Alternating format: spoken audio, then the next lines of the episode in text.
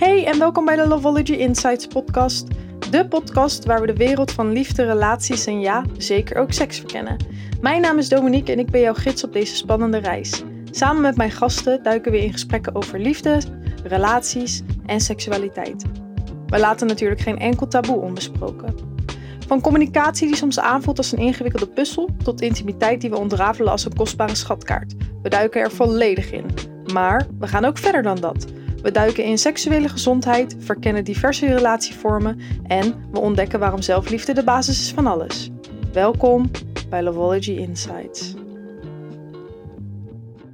Hey allemaal en welkom bij alweer aflevering 3 van de Loveology Insights podcast. Uh, aflevering 1 en aflevering 2 gaan echt als een speer. Ik had dat echt niet verwacht dat het zo goed zou gaan. Maar ja, het, het, gaat gewoon echt de goede kant op. Ik ben super blij en ik hoop dat mensen er echt wat aan hebben. En ja, vandaag, zoals jullie kunnen lezen, uh, gaat de aflevering over ja, heropbouwen na hartzeer. Dus liefde na verlies en relatiegroei. Oftewel, ja, uh, we gaan het hebben over na, liefde na verlies. En dan heb ik het bijvoorbeeld over dat er iemand overlijdt. Maar ook bijvoorbeeld liefde na verlies als jij ja, uit een relatie gaat waar je gewoon uh, heel lang met iemand samen bent geweest en je eigenlijk ook een soort van rouw doormaakt.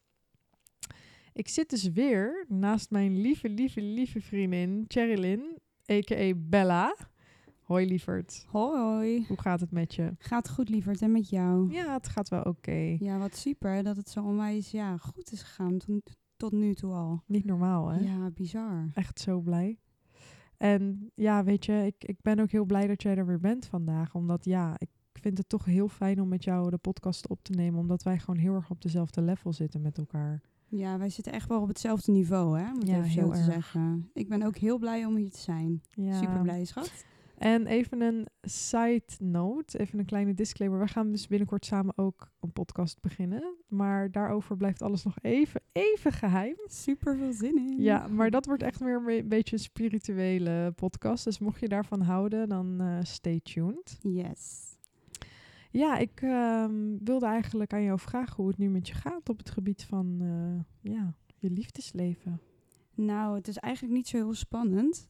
Ik heb momenteel uh, geen liefde. Ik ben vrijgezel. En um, ja, ik focus me eigenlijk voornamelijk nu echt op mezelf. Zoals ik vorige keer al zei, inderdaad. Voor de mensen die het al geluisterd hebben, aflevering 1, hè. Um, daar had ik het er al over dat ik ja echt heel erg die focus op mezelf probeer te leggen. Dus eigenlijk ben ik ja, heel erg bezig met zelfliefde. En dat is echt wat voor mij nu heel belangrijk is.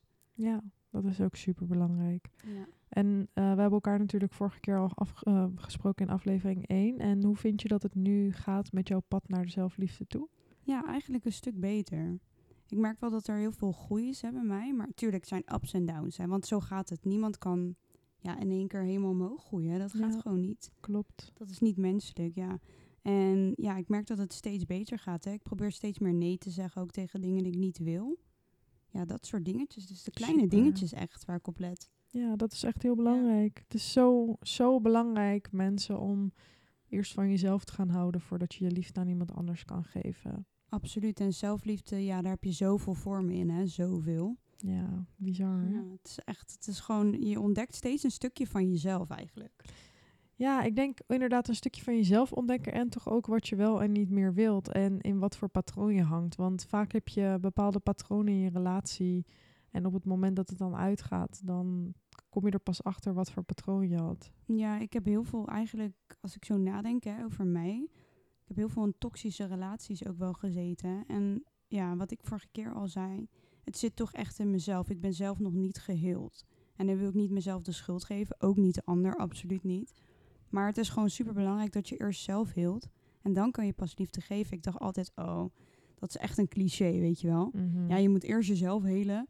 En dan kan je pas liefde geven. Maar nee, echt niet gewoon. Het is, het is wel echt zo. Ja, dat is heel belangrijk. Kijk, als jij de hele tijd zeg maar jouw onheil gaat zoeken in je partner, dat werkt gewoon niet. Nee, en dat merk ik gewoon heel erg dat het bij mij nu ja, steeds meer dingen vallen op zijn plek. En je ziet ook, ja, ik zie bijvoorbeeld dat ik mezelf heel erg weggecijferd heb.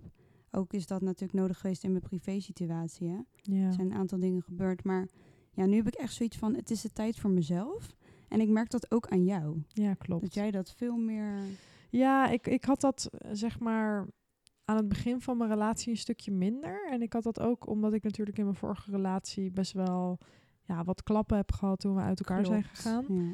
Maar ik heb toch ook wel gemerkt dat het gewoon heel belangrijk is om zelf goed in je vel te zitten. En dat is voornamelijk ook omdat ik merkte dat bijvoorbeeld mijn dochtertje heel erg. ehm, ja, die, die zat gewoon helemaal niet lekker in haar vel. En ze was heel veel boos en heel verdrietig. En toen dacht ik, ja, volgens mij komt dat ook voornamelijk omdat ik de hele tijd zaggerijnig ben en niet goed in mijn vel zit. En angsten heb voor van alles en nog wat. Waardoor ik haar daar heel erg in meesleur. En toen dacht ik, nee. Ja, dit, maar dit klopt ook echt wat je zegt. hè. Kijk, zij is natuurlijk heel hooggevoelig, hè, Liz. Mhm. En ehm, ja, die voelt natuurlijk dan ja, veel meer aan hè, dan, laat ik het de zaakje zeggen, gewoon kind. Ik doe daar Mhm. niks geks mee, hè. Nee. Maar dan is het voor haar extra lastig als jij dan niet goed in je vel zit. Of jij hebt bepaalde struggles, dan gaat zij daar gewoon op reageren. En dat merk je heel erg met kinderen. Klopt. Ja, enorm inderdaad. Nou ja, en dan wil ik even terug zeg maar komen op de relationship check-in natuurlijk. Ehm, met mijn relatie gaat het op dit moment wel heel erg goed, maar Ja, dat komt fijn. ook omdat wij elkaar heel erg laten werken. Zeg maar voor elkaar en voor onszelf. Dat is echt zo. Het, het gaat niet vanzelf, punt. Maar dat is met alles, toch? Ja, klopt. Ja. Mensen denken altijd dat dingen heel erg komen aanwaaien, maar het is gewoon heel hard werken. Maar op alle manieren, zeg maar. Kijk, eh, we hadden bijvoorbeeld gisteren dan, dat is ook weer iets grappigs. Toen kwam eh, Alex terug van vakantie uit Bulgarije. En Mhm. nou ja, ik had, ging hem ophalen bij Eindhoven Airport. is best wel een stukje rijden. En ik moest echt mega nodig plassen onderweg. Echt mega nodig. Maar ik moest best wel een stuk rijden. Dus ik dacht ook van ja, op een gegeven moment had ik nog 20 minuten of zo. En er kwam geen tankstation. Dus ik zei al tegen hem. En ik dacht het ook van ja, eerst volgende tankstation waar wij zo meteen stoppen. Daar ga ik gewoon plassen.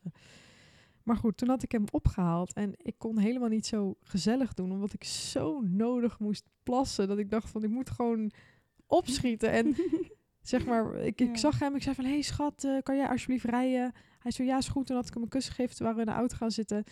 En toen zei hij van, ja, ben je boos? Ben je, weet je, geïrriteerd of zo? Toen zei ik, nee, ik moet zo nodig plassen. Ik kan gewoon niet normaal doen. En toen waren we naar het tankstation gegaan. Toen had ik snel geplast. Toen kwamen we zeg maar terug in de auto. En toen wilde ik dus een grapje maken. Maar toen was hij dus weer helemaal zo in, in zeg maar, eh, gewoon geïrriteerd en eh Ja. annoyende modus. Dus toen zei hij tegen mij van, eh, ja, ik heb geen zin om grapjes te maken. En toen kregen we een soort van ruzietje. Dat ik tegen hem zei van, ja, weet je, ik kom helemaal naar Eindhoven rijden voor jou en dat doe je zo. En toen zei Ja. hij weer van, ja, maar weet je, ik kom hier aan, ik heb net gevlogen en jij doet zo afstandelijk tegen mij. Maar dat is gewoon dan die miscommunicatie. Ja, echt. En ook wat ik hieruit ook eh, ja, voel, maar zeggen, ook een stukje onzekerheid hè, natuurlijk. je wil bevestiging van elkaar en dat Ja, is dat dan je niet zo op nog dat steeds moment. blij bent om elkaar te zien. Ja, dat is Ja. dan niet zo op dat moment. En dan, dat denkt hij dan, hè, waarschijnlijk. Uh-huh. En dan, ik snap het wel, dat die energie die, ja, dat gaat Ja, en je weet gewoon hoe ik kan zijn als ik natuurlijk heel erg in mezelf ben. Want dan ben ik gewoon heel afstandelijk qua energie. Maar ja, het is, het is niet dat ik eh, zeg maar dat bewuste deed. Helemaal niet. Want ik was gewoon heel erg gefocust op oké, niet in mijn broek plassen. Dat snap ik. Ik moet er wel om lachen. Ja, zo stom hè. En daar hadden we dan weer echt wel weer gewoon zo'n best wel een discussie over ook. En later zei ik ook tegen hem van ja, eigenlijk slaat het echt nergens op dat wij hier nu een soort van ruzie over gaan maken. Want het is zo niet nodig. Nee, en het hoort er ook een beetje bij, ja. Dat is het. Af en toe. Nou, dan wil ik lekker doorgaan naar de Real Talk. En het onderwerp van de week is natuurlijk het heropbouwen na hartzeer. Yes. Ja, en nou ja, ehm, ik denk dat we voornamelijk nu als eerste even gaan beginnen over dus heropbouwen na hartzeer, liefde na verlies. Dan wil ik eigenlijk ehm, eh, op dit moment meer pakken op eh, ja, vorige relaties. En dan wil ik zo meteen nog een stukje met jou gaan praten over echt verlies van mensen. Helemaal goed. Ja, want ja, weet je, je vertelde net ook al van ik zit best wel, eh, ik ben best wel met mezelf bezig, want ik kom ook uit toxische relaties. Wil je daar wat meer over vertellen? Ja, zeker. Ik merk gewoon dat bepaalde patronen, dat die gewoon steeds terugkomen.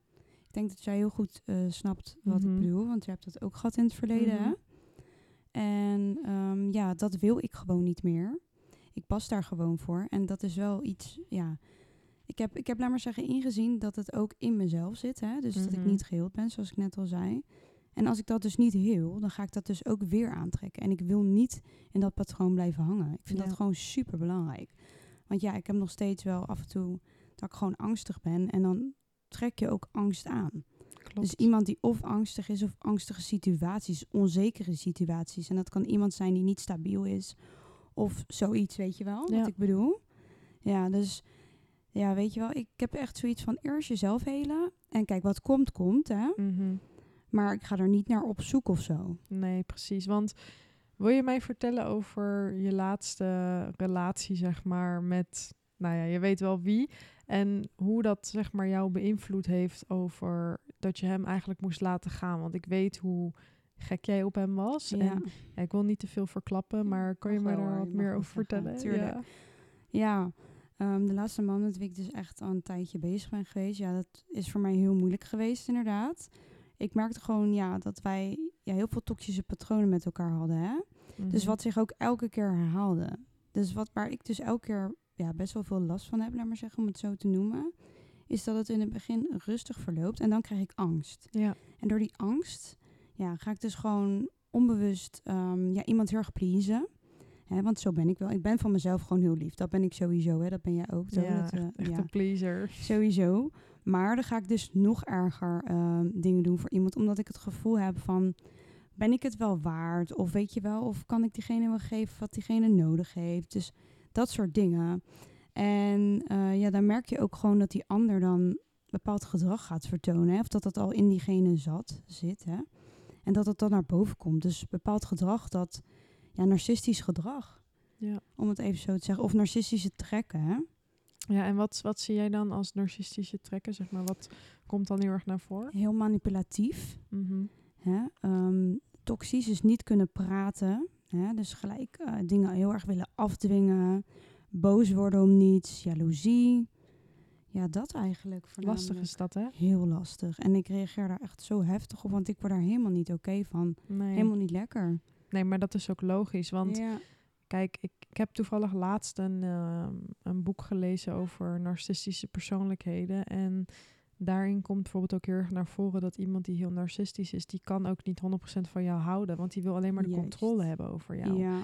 En daar draait het zeg maar om. Iemand die gaat echt van hele hoge pieken naar hele diepe dalen. En op het moment dat jij in hele hoge pieken meegaat, dan gaat diegene jou echt op handen dragen. Maar op het moment dat jullie naar een heel diep dal gaan, Precies dit. dan wordt echt alles uit de kast gegooid om ten eerste iemand te kwetsen. Ja, dat vind ik zo erg. Ik kan er echt niet tegen. Nee, ja, en, Ja. en om de controle over iemand te houden. Want Ja. wat er heel vaak gebeurt bij mensen die echt ehm, ja, in een relatie zitten met iemand die narcistische kenmerken heeft, dat iemand helemaal de grond ingeboord wordt en dat er eigenlijk gewoon een soort van afhankelijkheid Klopt. er wordt aangebeld.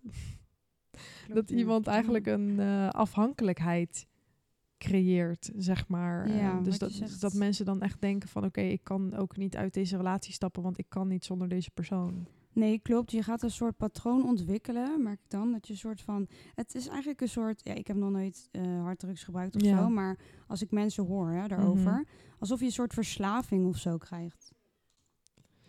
Oké, sorry voor de onderbreking mensen, maar er stond dus even iemand aan de deur. kan gebeuren. Ehm, ja, dus ik wil even terugpakken op het narcistische gedeelte. Zeg maar, Cher, hoe voelde het voor jou toen jij de banden ging verbreken met deze man? Ja, echt als, als rouw. Hè? Ja, Dus dat... Ja, echt zo'n gevoel had ik. Dat ik echt helemaal compleet in de war was. En ja, gewoon ook een soort opluchting. Maar ook ja, heel veel pijn. Dus er kwam ook veel oud zeer naar boven, hè? ja. En hier heb je het al, oud zeer. Daar komt het ook vandaan, hè? Waarom ik zulke mensen aantrek. ja, is ook zo. En kan je eens wat meer vertellen over wat je allemaal gedaan hebt om echt, echt van zijn energie af te komen? Want jij hebt daar nog heel lang last van gehad. Ja, zeker. Nou, ehm, eerst heb ik het gewoon zo geprobeerd om het zelf te doen, laat maar zeggen. Dus echt gewoon eroverheen komen, hè? dus de normale manier te zaakjes. En toen merkte ik dat het niet lukte. Toen dacht ik, weet je wat? Je moet het ook energetisch gaan doen natuurlijk, hè? Mhm. Nou, toen heb ik hem dus overal, echt letterlijk overal op geblokkeerd.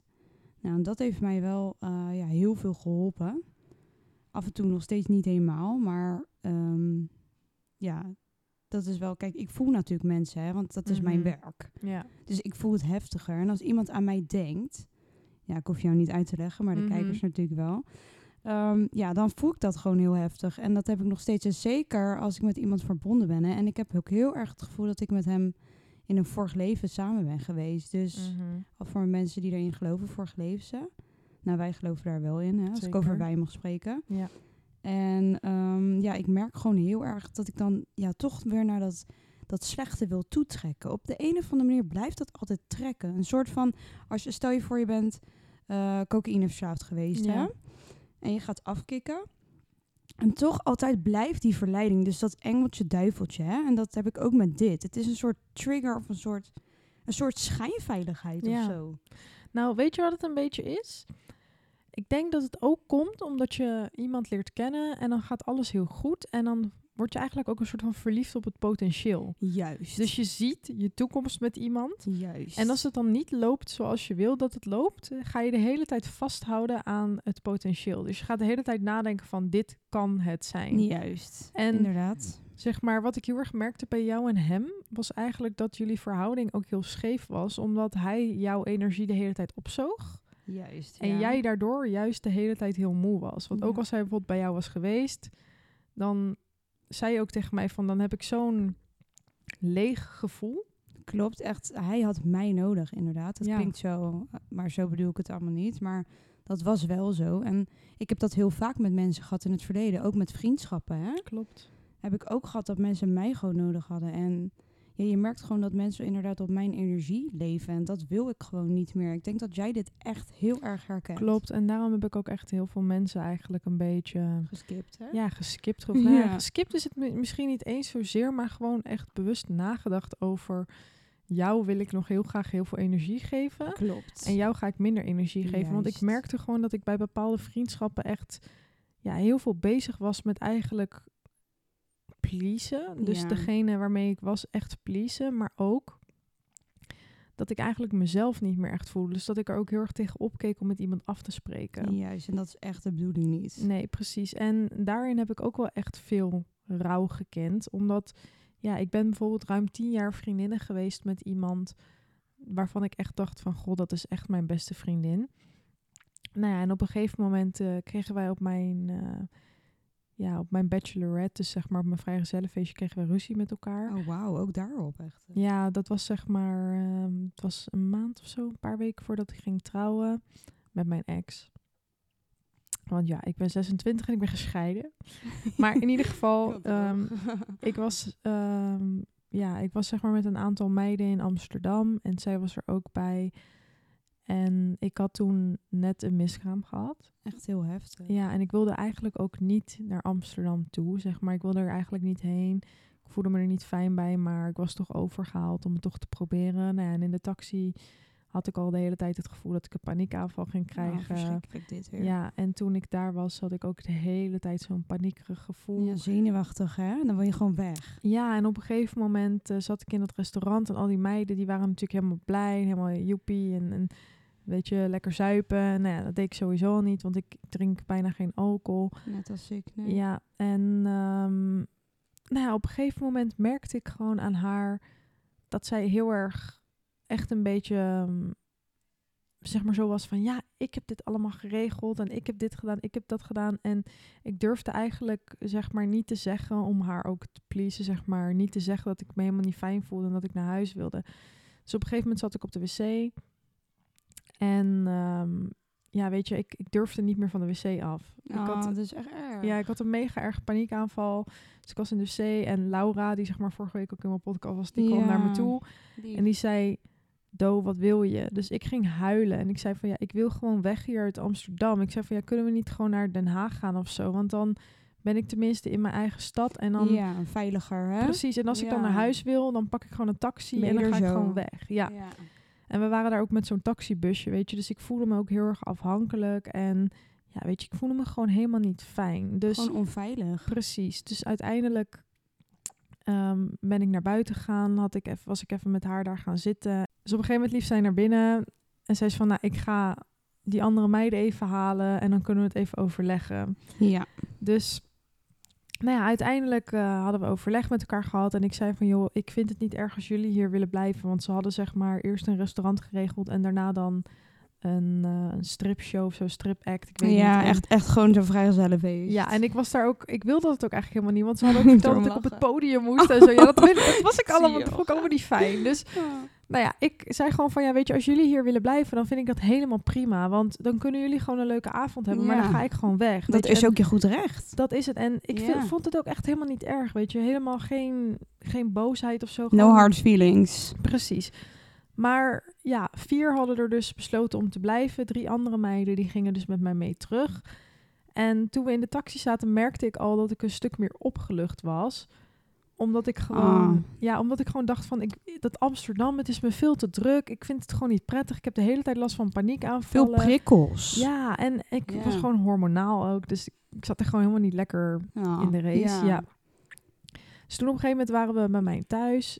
En toen hadden we wat gegeten met elkaar. En toen zeiden we van, joh, zullen we anders gewoon met z'n allen even lekker een drankje gaan doen in Den Haag, in de stad. Want dan hebben we er toch wat van gemaakt, weet je. Want het is ook zonde om nu helemaal niks meer te doen. Klopt. En ik zei ook tegen hun van, ja, weet je, als we ook in Den Haag zijn, dan kan iedereen gewoon naar huis gaan. Want iedereen woont daar redelijk dicht in de buurt. Ja, Dus dan kunnen we het gewoon met elkaar oplossen. En daar was iedereen het wel mee eens. wat fijn dat dat wel zo eh, goed ging. Ja, en toen waren we dus naar Den Haag gegaan. Hadden we een superleuke avond. Waren echt misschien twee, drie uurtjes of zo even gewoon uitgegaan op het plein. Dus ook echt niet lang. Altijd zo leuk, toch? Gewoon gezellig. ja, even gewoon Moeten we lekker even met een keer meiden. doen. Ja, dat moeten we ook een keer doen.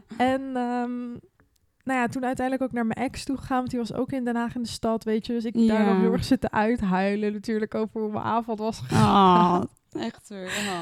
En ehm, nou ja, toen waren we op een gegeven moment thuis. En de volgende dag vraag ik aan haar van... joh, hoe heb je het gehad? En ze reageert niet. Oh, wauw. Ja, dus ik zei van... joh, weet je, is er iets aan de hand? Want na een paar uur dacht ik van... ja, weet je, het is gek dat ze niet reageert... want ze reageert altijd. En toen zei ze dus van... ja, ik vind dat je echt een mes in mijn rug hebt gestoken. Dus Nou ik zei, ja. waarom? En toen zei ze, nou omdat ik alles had geregeld daar in Amsterdam. En daar wilde je niet blijven, maar je bent wel lekker uitgegaan in de stad. En toen dacht ik, ik snap dat je zo denkt. Want misschien komt het zo over, misschien voelt het zo. Maar zo is het helemaal Mag niet. ik erop inhaken? Ja. Ik snap dat niet. Want ehm, een vriendschap, daar hoor je gewoon super veel begrip in te hebben. En de mensen die zo tegen mij hebben gedaan in het verleden, van je Mhm. kan wel dit, je kan wel dat. Ik ken dat al. Ja, ik word er een beetje, krijg er een beetje een lading bij. Ja, Weet je, met die paniekaanvallen die ik toen had, heb ik echt zoiets van, weet je, ja, gewoon lekker wegblijven. En die heb ik ook echt gedumpt, die mensen. Dus Ja, die nou geen ja, begrip en- hebben. Je moet altijd begrip voor elkaar hebben. dat is het. En ik voelde me daar heel naar over. En zij was ook de ceremoniemeester van mijn bruiloft toen der tijd. Oh, dat en is helemaal erg dit. ja, en uiteindelijk is ze dus ook niet op mijn bruiloft gekomen. Echt waar? Ja, ze is niet op mijn bruiloft gekomen. Ze, dat vind ik een mes in iemands rug steken. Ja, ze wilde ook niet meer erover praten. Want ik heb een paar keer geprobeerd om zeg maar de boel ook een beetje te lijmen. Omdat ik dacht van ja, je bent toch tien jaar vriendinnen. Nou ja, en toen op een gegeven moment was de bruiloft ook zeg maar geweest. Heeft ze ook niks gezegd. En ehm, ik kan me nu even niet meer herinneren of ze nou een kaartje had gestuurd. Volgens mij Veel ze- ego hoor. Ja. Ja. En toen uiteindelijk hadden we daarna, een hele tijd daarna, een paar maanden daarna, hadden we nog een keer met elkaar afgesproken. En toen waren we nog een keer wat gaan doen samen. Maar toen voelde ik eigenlijk al zo'n afstand dat ik daarna eigenlijk gewoon de vriendschap heb afgekapt. Maar ik heb wel echt heel erg gerouwd om die vriendschap, omdat ik zoveel met haar mee heb gemaakt. dat zeg kan ik snappen. Ja, ik Ja. heb echt met haar. Er zit hier een vliegje bij mij. Altijd bij jou. Waarom? ik steek. Nee hoor, grapje schat. Maar- Muggen, vliegen, mannen. Oh. ik sla ze dood. Nou, laten we dat maar even Ja. niet doen, hè?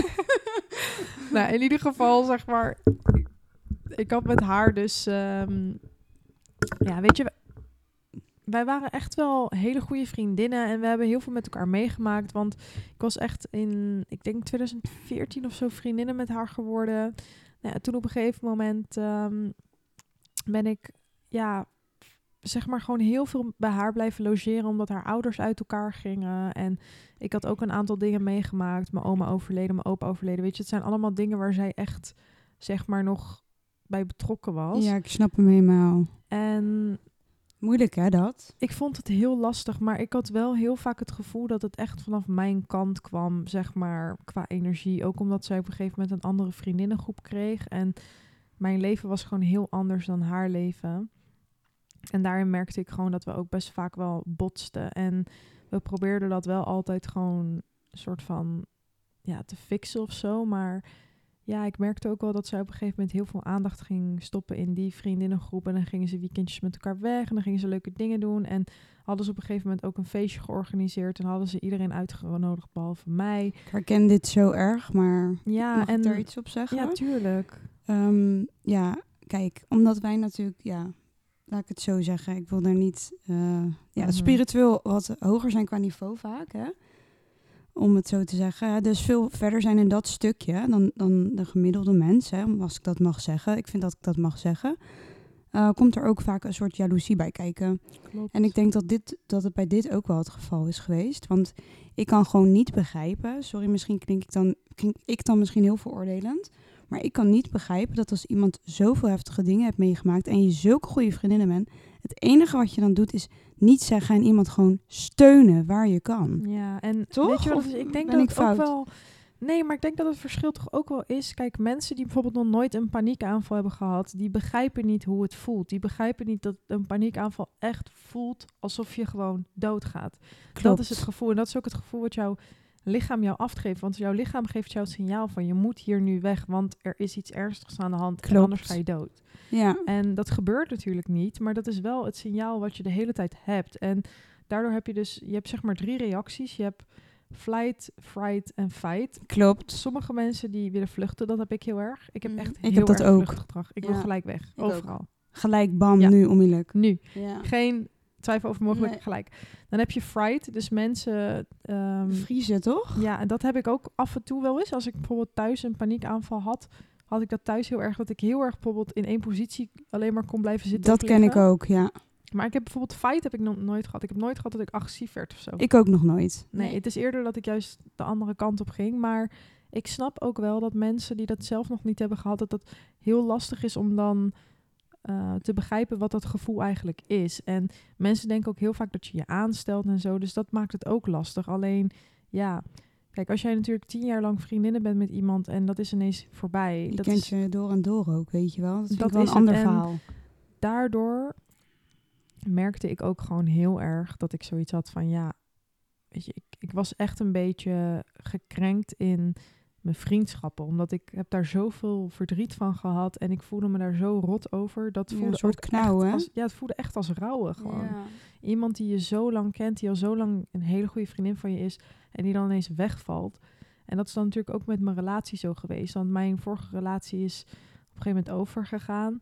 We waren zeven jaar samen, dus echt een lange tijd. En ja, toen wij eenmaal uit elkaar gingen, voelde het ook echt als rouwen. Want kijk, Heel herkenbaar, ja. ja, en je hebt ook een kindje samen, dus je bent getrouwd geweest. Dus je bent echt eigenlijk op het toppunt van je liefde geweest. En als dat dan wegvalt en je ziet bijvoorbeeld dat je ex-partner met andere mensen gaat daten en dat soort dingen, dat geeft zo'n rot gevoel. Omdat Ja. je gewoon denkt van, ja, weet je, wij hadden dit ook samen kunnen doen. en Minder waardigheid ja, en toch ook, ook wel aan jezelf twijfelen van... ga ik ooit nog wel iemand vinden? Ga ik Ja. iemand vinden die mij leuk genoeg vindt? En ik dacht dan ook heel erg van... oké, weet je, ik ben ook al moeder. Weet je, wil, wie wil er nou met zo'n afdankertje, weet je, een nou, moedertje... dat is niet eh Ja, maar zo ging dat Ja. in mijn hoofd, weet je. Ik dacht gewoon steeds van, ja, wie wil nou met mij daten... terwijl ik al een kind heb, weet je. En ik, Ik snap dat, dat, je- dat je die gedachte hebt. Ja, en toen kwam er ook iemand op mijn pad die zelf ook kinderen had. En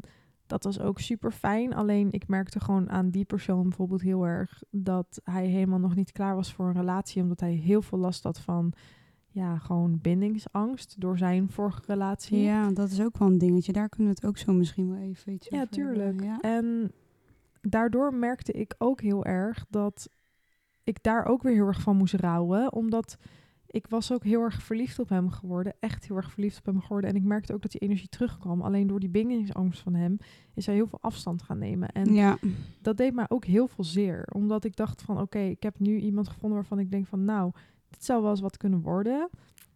En dan bleek het uiteindelijk toch ook weer dat het niks, niks ging worden. ja, klopt. Maar dit over die bindingsangst, weet je. Ik herken dat ook wel een beetje bij mezelf. Hè? Ja, Ik heb daar ook wel, ik betrap mezelf daar ook wel een beetje op hoor. Dat ik daar ook wel last van heb. Want bijvoorbeeld als ik bijvoorbeeld naar de sportschool ga. ja. Dan denk ik, oh nou, dat is wel een leuke man. En dan zoek ik altijd iets. ja. Ik weet niet of, dat, of ik echt zo dus daadwerkelijk kieskeurig ben. Mhm.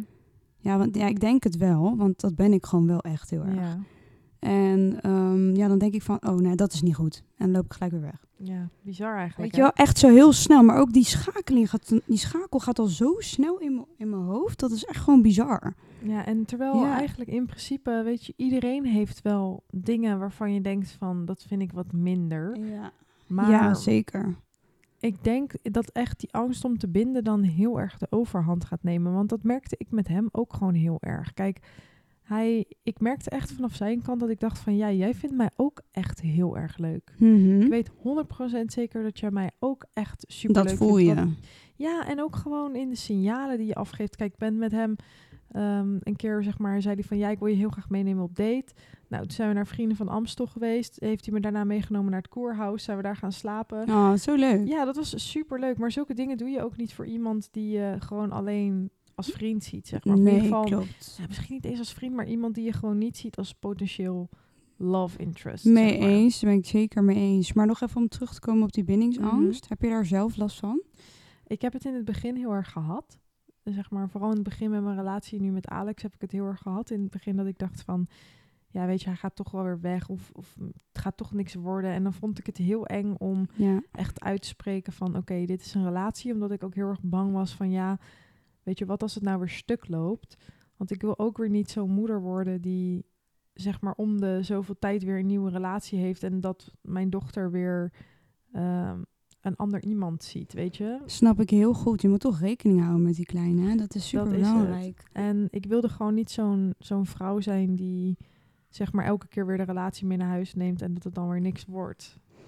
Ja, ik snap precies wat je bedoelt. Maar dit is ook, ja, ik heb ook heel vaak gedacht van, oké, weet je, dit is het. eh, Dit is wel ja, iemand waarmee ik echt gewoon verder ga. Dus echt erbij blijven. Hè? Ja, En dan merkte ik toch weer, ja, nee, weet je, weer toch weer dat, weet je, dat narcistische. En niet allemaal natuurlijk, hè. nee.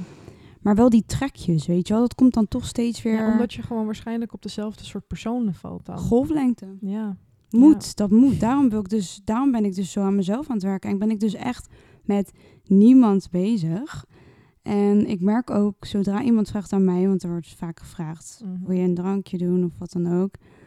Ja, dan word ik gelijk, weet je wel, een soort van Ja. benauwd of zo. ja? dan vind je, denk je gelijk van nee, dit wil ik niet. Help, ik Ja. wil wegrennen. Kijk, en natuurlijk ga ik het wel even doen, weet je. Ik moet het gewoon Mhm. doen binnenkort. Maar Ja, maar het is toch ook wel weer een stap om te gaan daten hoor. Want ik kan me nog wel herinneren dat ik natuurlijk uit elkaar ging met mijn ex. En ja, weet je, dan ben je zeven jaar met iemand geweest en dan moet je ineens gaan daten Ja, met iemand. hoe Nou, dan? ik vond het echt vreselijk. Gewoon het idee alleen al. Weet je, dan moet je weer over van koetjes en kalfjes gaan praten.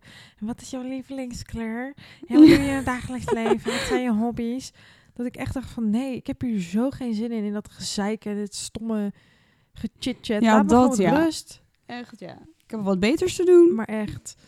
Oké, maar ik wil nog even terugkomen op, Ja. op het rouwen. Zeg maar, ik, ik, ehm, ik wil nog wel een verhaal vertellen. Dit is ook wel een, een mooi verhaal. Zeg maar, mijn oma is in 2018 overleden. En mijn oma was eigenlijk voor mij gewoon mijn moeder, zeg maar. dat ik had, weet ik, ja. Ja, ik heb dat wel eens verteld, toch? Ik heb vroeger... Had ik niet zo'n hele goede band met mijn moeder, omdat wij heel erg met elkaar clashten. dat en zei je, ja. eigenlijk was mijn oma voor mij echt mijn moeder. En toen zij overleed, heb ik dus echt heel veel moeite gehad daarna om echt weer op een of andere manier weer heel erg op hetzelfde niveau te komen als mijn partner. Omdat ik eigenlijk heel veel bezig was met rouwen. Ik was echt bezig met, zeg maar, met mijn oma en proberen dat te verwerken. ja. En ik merkte wel dat dat echt wel op dat moment ehm, heel veel druk op mijn relatie heeft gegeven. Ja, dat is moeilijk. Hè? Ik heb dit ook gehad. Mijn tante is overleden, nu Mhm. volgens mij eh, bijna elf jaar eh, geleden. En ik merkte dat ook heel erg, dat, me, dat dat mij ook heel erg heeft beïnvloed. En ik ben Ja. ook heel anders naar het leven gaan kijken sinds zij overleden Bizar, is. hè? Ja. En, en wat zeg maar een beetje jouw andere kijk op het leven geworden daardoor? ja, heel erg met de dag leven. Dus wel echt proberen te genieten. Want ik ben wel iemand die zich echt veel zorg maakt. Ja, en nee. Ik doe dat wel veel, maar ik probeer ook heel veel positief te denken. Hè? Maar ja, dat, ik merk dat dat wel toch wel minder is geworden in een andere zin. Het is anders geworden. Ik weet niet, ik kan het niet echt uitleggen. Ja, ik snap wat je bedoelt. Zeg maar, ik ben wel door heel veel overlijdens om mij heen, ook omdat ik in eh, een tijd als verpleegkundige in een verpleeghuis heb gewerkt, heb ik gewoon heel erg gehad dat ik. Wacht even hoor. Hoorde je die? Dat was zeg maar een scooter. Ik hoorde Nee. het, ja. Ik heb best wel een hele lange tijd in het verpleeghuis gewerkt. En ik heb veel mensen om mij heen zien overlijden. En daardoor word je je gewoon heel erg bewust van je eigen mortaliteit. Dus van het feit dat je zelf ook een keer doodgaat. Dat ja. En omdat je dan zoveel weet over ziektes, ben ik dus ook heel hypochonder geworden. Dat herken ik echt, ja. Ja, dus zeg maar, het, het zijn gewoon hele kleine dingen. Want ik kan gewoon heel eh pietlutterig zijn. Als ik bijvoorbeeld een keer een steek in mijn hoofd heb, dan denk ik gelijk dat ik een hersenbloeding krijg. Ja, En het is wel minder geworden met de tijd. Ook omdat ik natuurlijk ouder word. En omdat ik gewoon veel minder last heb van mijn angsten. Maar ik merk wel echt dat het nog steeds... Dat ik af en toe, zeg maar, die trekjes heel erg heb. trigger, hè? Ja, en nou ja, dat, dat maakt het gewoon heel lastig. Maar goed, als ik terugkom zeg maar op het onderwerp over eh, rouwen en, en verdriet hebben. Ik merkte gewoon heel erg dat die dood van mijn oma gewoon heel erg een zware deken over mijn relatie heen legde op dat moment. En ja, we zijn daarna dus best wel in een soort van gat gevallen, vaak ruzie. En ik was ook heel erg geprikkeld. En op een gegeven moment was ik bij mijn ex gaan zitten en we keken elkaar aan. En toen zei ik gewoon tegen hem van ja, ik heb het gewoon heel erg moeilijk op het moment. En hij zei ook van ik, ik begrijp dat en ik respecteer dat. Dus ik laat je nu ook gewoon even. Ja, dat is wel heel lief. Ja, en toen hebben we elkaar uiteindelijk toch weer teruggevonden. Want ja, mijn oma was overleden in oktober 2018. En in januari 2019 was ik zwanger van Liz. Nou, Ja, dus Ja. ja, weet je, het is. Ik, ik denk dat rouw een hele grauwe deken op je relatie kan neerleggen. En ik denk dat het heel belangrijk is om goed te praten met je partner over waar je tegenaan loopt, waar je moeite Ja, mee hebt en waar je ook behoefte aan hebt. dat denk ik sowieso. Maar communicatie is sowieso echt het allerbelangrijkste. Ja, dat is dus ook waar wij het vorige, vorige week natuurlijk over hadden. En waar wij het eerste aflevering over hadden. Dat het zo belangrijk is dat je met je partner communiceert over wat je nodig hebt, maar ook wat je van je partner verwacht. Want als jij heel veel last hebt van het feit dat iemand overleden is, bijvoorbeeld, of je hebt gewoon verlies om andere dingen. Ik bedoel, een vriendschap en dat soort dingen, dat kan ook gewoon een gevoel van rouw geven. Ja, heel veel pijn doen. Precies, weet je, ga gewoon met elkaar in gesprek, heb het erover wat het met je doet en ja, weet je, wat, wat, wat je partner eraan kan doen om het beter voor jou te maken. Dat is ook Ja, belangrijk, want- omdat, ja, Ja, mannen en, mannen en vrouwen zijn ook heel anders hierin. Hè?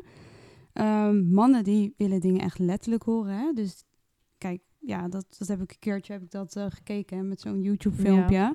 Daar heb je zo mannenbrein heet dat. Hè? Hoe dat, Oh, hoe dat brein ik, van, mannenbrein. van de mannen werkt. Ik vind dat gewoon heel interessant. Dus ik ben dat een beetje toen eh, gaan bestuderen, om het even zo te Mhm. zeggen. En je moet echt tegen een man letterlijk zeggen wat je wil. Hè? Ja, klopt. Want Heel praktisch. ja, vrouwen zijn er echt. Je kan bij vrouwen een beetje hints geven. Maar mannen zijn niet van de hints. Bij mannen moet je het echt gewoon. Ja, je moet gewoon Bam. echt zeggen van, yo, dit wil ik, Ja, dit verwacht ik, dit ga jij doen, bam, dit ga ik doen, bam. Dat Ja. is echt zo, maar dat werkt wel heel goed. Hè? Het werkt heel goed. En het is ook niet zo dat ik het vervelend vind of zo. Maar het is wel iets waar je op moet letten. Ja, klopt. Het is ook echt iets waar je op moet letten. Oké, lieve Cher, Ja, ik wil naar het volgende onderwerp gaan. Helemaal goed. Vertel. En dat is de love letter. Hmm. Ja. En ehm, ja, daar in de love letter doen we natuurlijk de vragen van de luisteraars. En ik heb Ja. dit keer een vraag gekregen van iemand die vraagt... eh dat is wel heel erg toepasselijk bij deze aflevering. Ehm, ja, ik ben net uit elkaar gegaan met mijn vriend. We zijn een hele lange tijd met elkaar samen geweest. En hoe kom ik hier overheen? Want ik ben heel verdrietig en ik heb de hele tijd het gevoel dat ik hem terug wil. Maar ik weet dat het het beste is om het niet te doen. Hebben jullie nog tips? Zeker, ik heb zeker tips. Vertel. Nou, wat, wat ik eh, heb gedaan, hè, vaak in dit soort situaties, is eh, pak pen en papier. Dit is echt ouderwets, maar ik ga het gewoon zeggen. En ga opschrijven wat eh, de voordelen zijn van deze relatie en wat de nadelen zijn van deze relatie. En als je dus uitkomt bij heel veel nadelen, wat dus vaak zo is, hè, want je hebt het niet voor niets, heb je het uitgemaakt of diegene, ja, het is sowieso niet voor niets stuk gelopen. Nou, dan kan je ook gewoon tegen jezelf zeggen, oké, weet je, ik heb hier nu pijn van. En dat mag ook, want je mag rouwen, hebben, je mag rouwen en je mag je rot voelen. Maar ik ga er niet te lang in blijven hangen. Ik mag het wel verwerken. En dan is het ook gewoon voor mij klaar. Dan geef ik het gewoon een plekje. Het klinkt veel makkelijker dan dat het Ja, is. Klopt. Maar dit is wel hoe je uiteindelijk over iemand soort van heen komt. Hè. Je kan dan steeds denken van oké, weet je wel, want je gaat dan een soort van iemand romantiseren in je hoofd. Klopt. Tenminste, dat hoor ik veel. En ik spreek ook een beetje voor mezelf en ik denk ook voor jou, Do. En dat romantiseren, weet je, dat, dat is gewoon niet oké. Kijk gewoon echt realistisch naar hoe is iemand voor mij.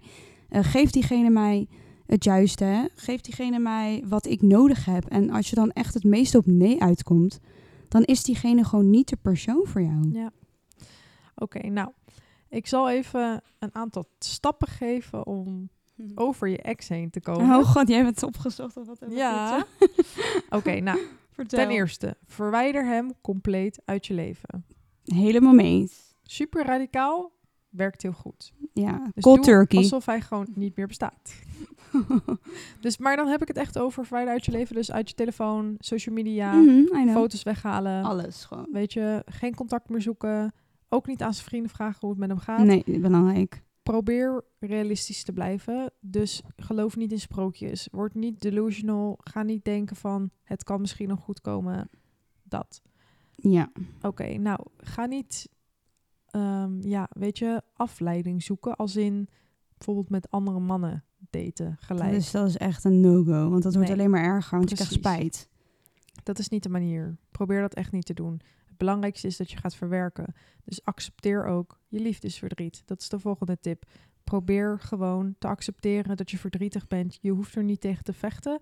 Accepteer het, laat het toe en laat het dan gewoon wegvloden. Ja, dat is zo belangrijk. Ja. Het is zeg maar, het is heel belangrijk om je eigen gevoelens te erkennen en om te accepteren dat je op een bepaalde manier voelt. Weet je, dat is helemaal niet erg.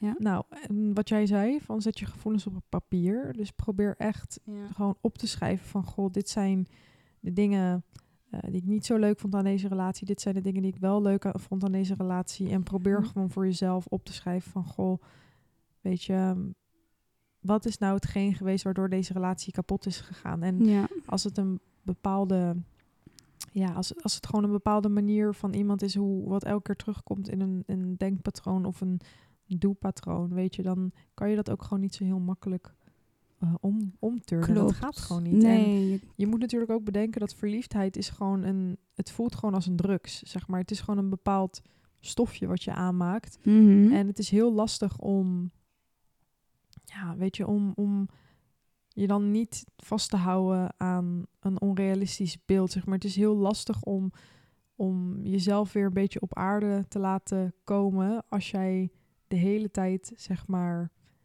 in je hoofd uh, ja, een, een, soort van beeld uh, maakt. Creëert, hè? Creëert, inderdaad, van, van hoe het zou kunnen zijn. Zeg maar, hoe het kon zijn. Dat is het lastige. De realiteit niet uit het oog verliezen.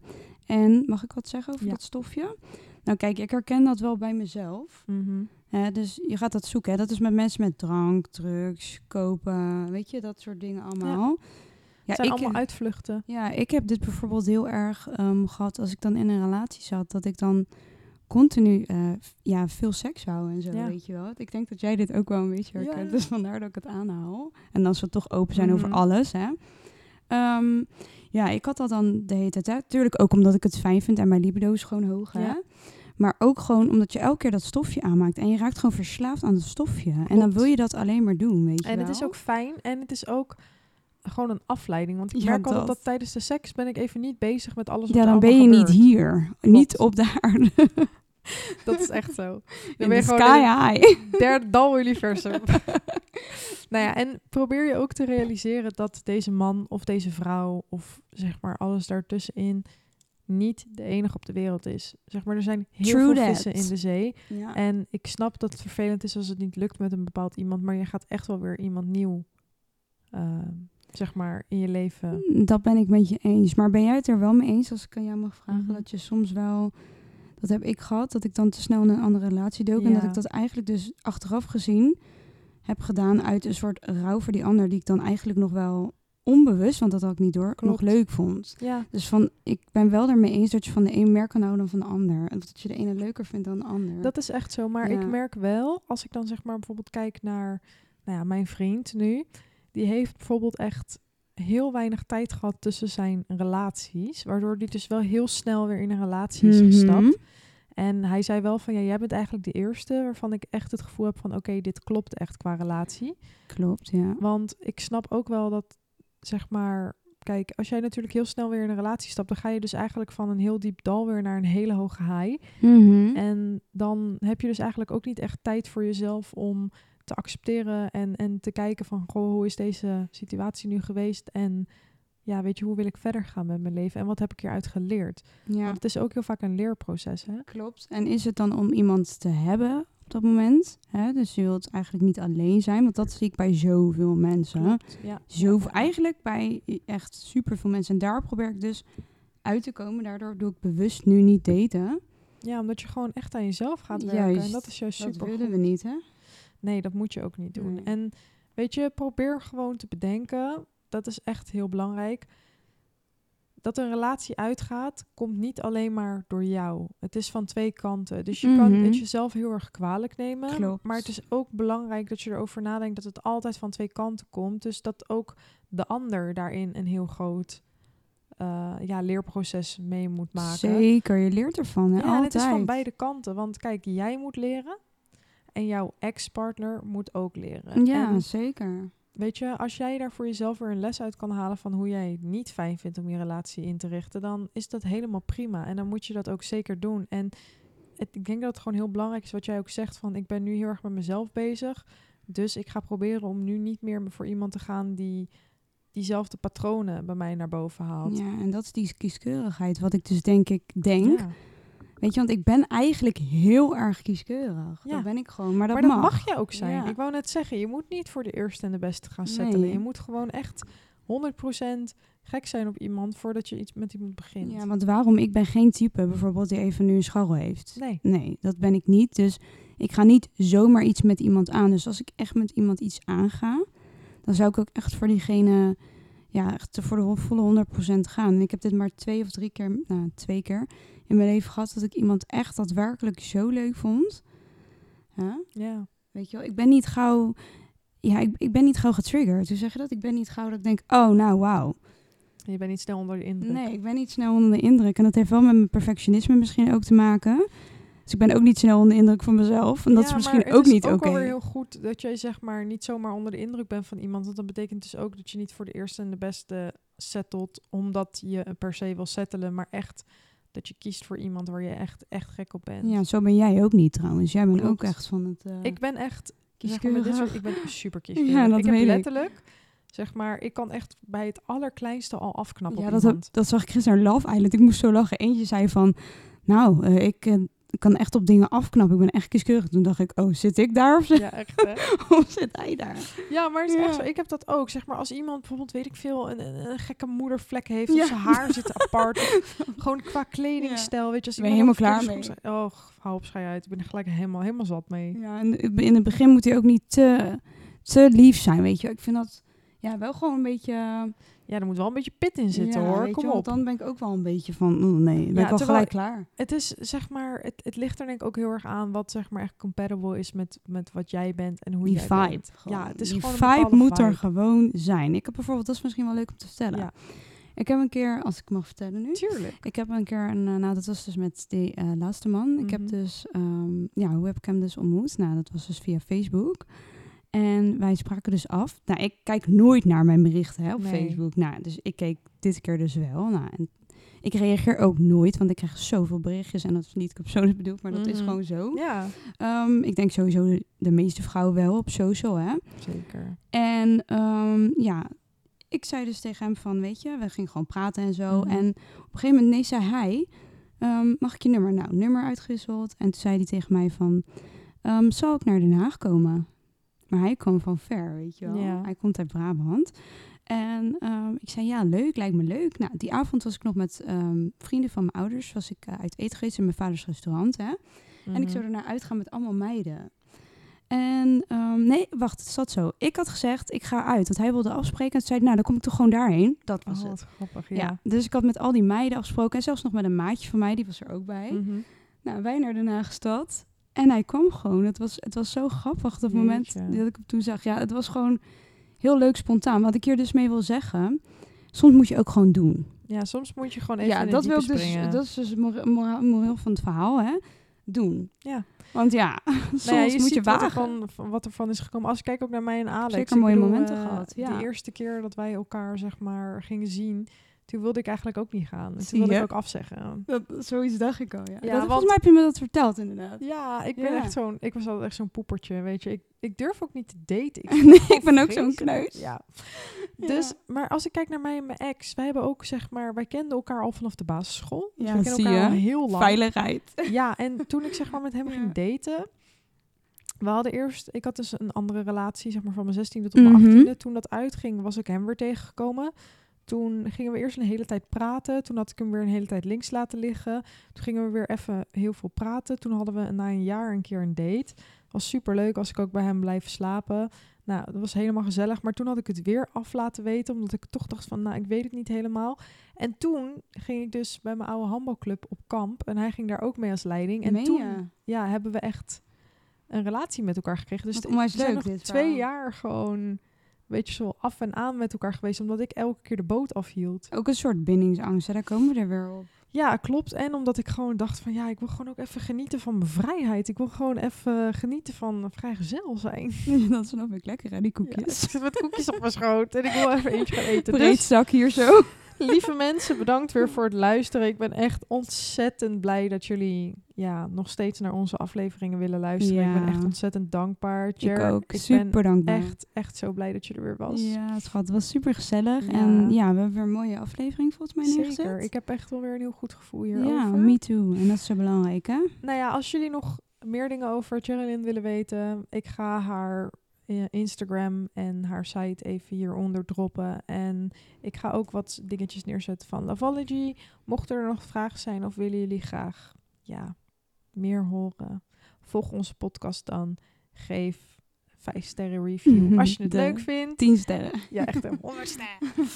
En ja, we zien jullie volgende keer. Dank jullie wel weer voor het luisteren. Bedankt voor het luisteren naar deze aflevering. Willen jullie nou meer zien? Volg me dan op lovology-nl op Instagram. En mocht je vragen hebben, stuur een mailtje naar info@lovology.nl. Tot de volgende keer!